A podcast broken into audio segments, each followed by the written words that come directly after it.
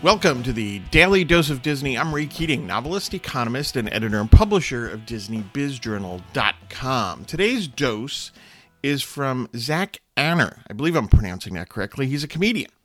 And he said, quote, I was basically the person at Disney World that was in charge of clearing the park when it was closed. I was the guy telling them to get the hell out and have a magical day.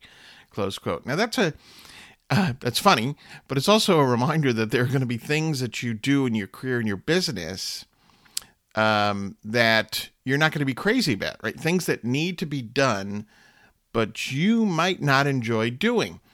Um, so it's not always easy to get into that the, the, mindset to to make it happen. So how do you do that? Well, um, I think of an example as a writer. I think of an example with writers in terms of uh, marketing most writers do not like to market their books. They want to write their books, uh, but they don't want to go out and you know sell it. They don't want to advertise. They don't want to market.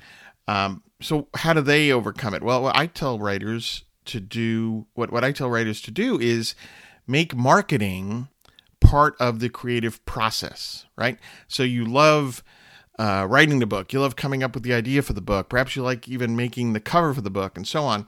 Well, if you want the book to be truly be a success, um, you've got to get word out about it. You've got to market that book. Um, so think of marketing as part of the creative process. There are all sorts of ways that you can market a book, and you can get pretty creative.